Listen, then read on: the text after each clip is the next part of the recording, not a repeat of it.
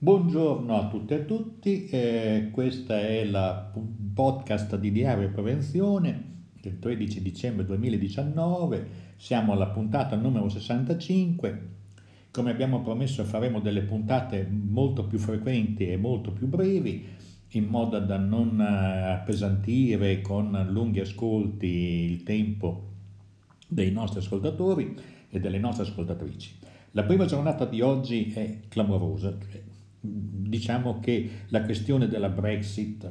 non pone più dubbi, la vittoria dei conservatori accelera tutti i processi di uscita dell'Inghilterra dall'Unione Europea, dal mercato comune, diciamo, e questo porrà dei problemi enormi sulla gestione delle regole della sicurezza dei prodotti che circolano da e verso l'Inghilterra, dal, dal, dai paesi dell'Unione, perché ci saranno problemi di sicurezza chimica, sicurezza delle macchine, vedi che l'uscita dall'Inghilterra, dell'Inghilterra dalla, dalla UE comporterà comunque una necessità di contrattazione e di trattati rispetto alle norme tecniche che regolano i costruttori di impianti, di macchine. Quindi vorrei, vorrà dire che ci saranno molte più difficoltà del passato alla circolazione delle merci, soprattutto delle merci sicure.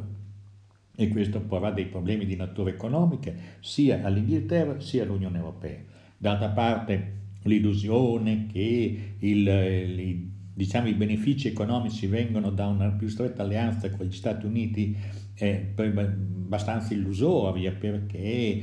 mm, in termini di vicinanza, in termini di relazioni, di consuetudini, ci vorrà un lungo tempo prima di arrivare alla sostituzione di fornitori europei con fornitori USA o viceversa.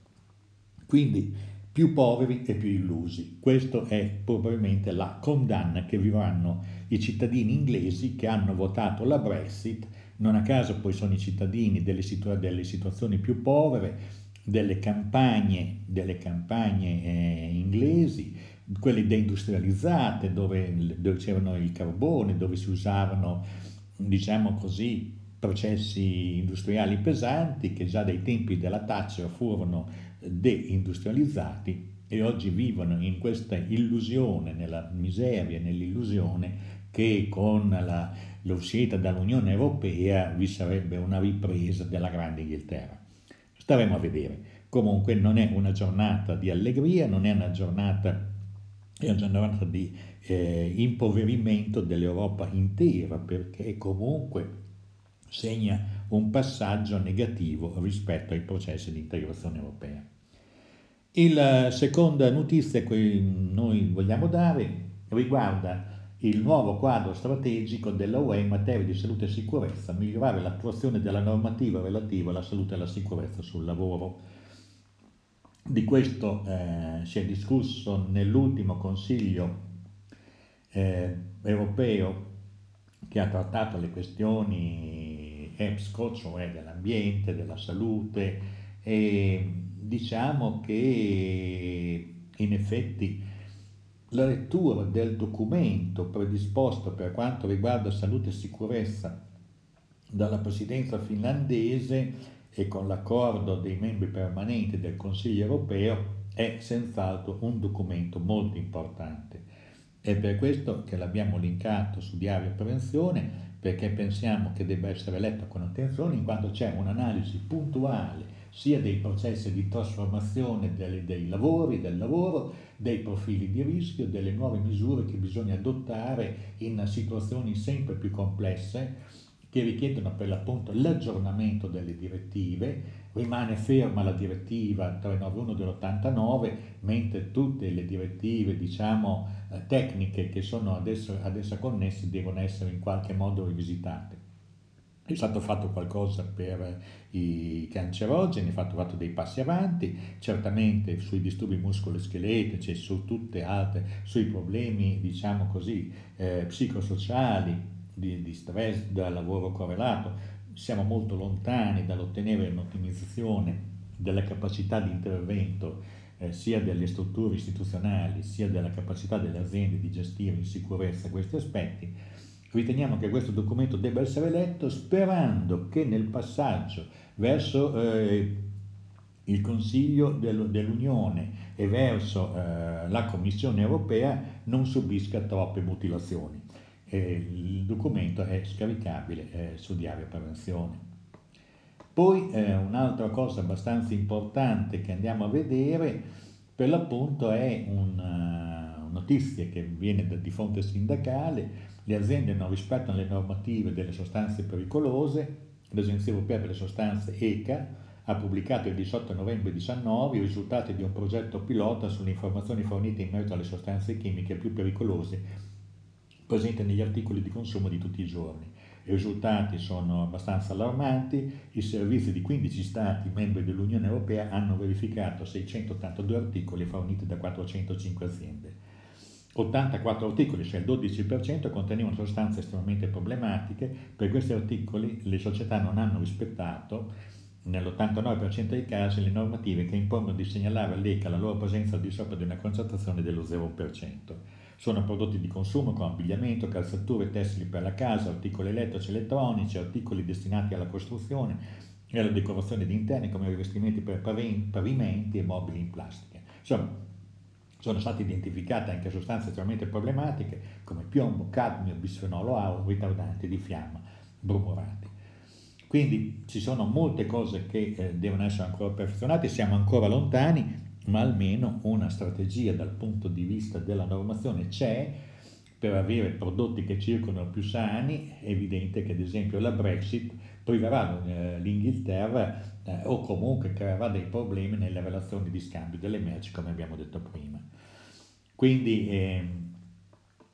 c'è tutto un problema di gestione del regolamento REACH sui prodotti chimici che per sostituire gradualmente le sostanze più pericolose con alternative più sicure, il presente regolamento europeo identifica le sostanze estremamente problematiche in base ai loro rischi per la, per la salute e per l'ambiente. Mm, diciamo che eh, questo articolo, che sempre potete leggere su Diario Prevenzioni, ECA, ECA, le aziende non rispettano le normative sulle sostanze pericolose, pubblicato il 12 dicembre, è sostanzialmente un punto di riferimento perché si hanno notizie molto precise su quello che sta avvenendo in Europa. C'è un altro articolo sempre che viene da Rituk, un altro ritardo nel rinnovo delle strategie dell'UE e come abbiamo visto esistono dei buoni documenti come quello proposto dalla presidenza finlandese, speriamo per l'appunto che eh, arrivino a, a compimento e siano presi in considerazione dalla Commissione europea e divengano norma europea. Siamo ancora lontani da questo, ma bisogna avere molta vigilanza su quello che avviene in Europa. Eh, un'altra cosa molto importante che vi vogliamo dire è che è uscito il numero eh, di, di, novembre del 19 di Travail et Sécurité, la bella rivista dell'Istituto Nazionale della Sicurezza francese, di ricerca sui problemi della sicurezza, il, diciamo che questo numero è dedicato alle lombalgie, patologie della schiena, che colpiscono un'alta percentuale di dipendenti di tutti i segni di attività e, e, nel testo che voi potete scaricare sempre di studiare prevenzione della rivista Travail e Sécurité avrete anche le indicazioni su come intervenire per prevenire questi problemi per quanto possibile. Ci sono poi eh, altre notizie importanti eh, sempre su questo numero della rivista che in, vi invitiamo a leggere con attenzione perché eh, è abbastanza importante. Infine, una segnalazione di un libro, Beckert, La fabbrica che non vuole chiudere, è un libro di Domenico Guarini e Daniele Calosi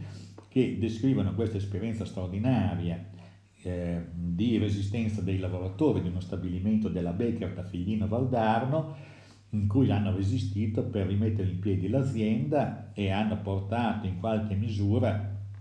c'è anche ancora lontana la soluzione, eh, hanno portato a dei buoni risultati. Certo è che eh, se non si fanno le lotte si, si, è già perso, dicono i lavoratori, quindi loro hanno fatto la lotta e stanno attendendo il risultato per arrivare a una gestione di questa azienda, che è un'azienda ancora produttiva ma non abbastanza per... Infatti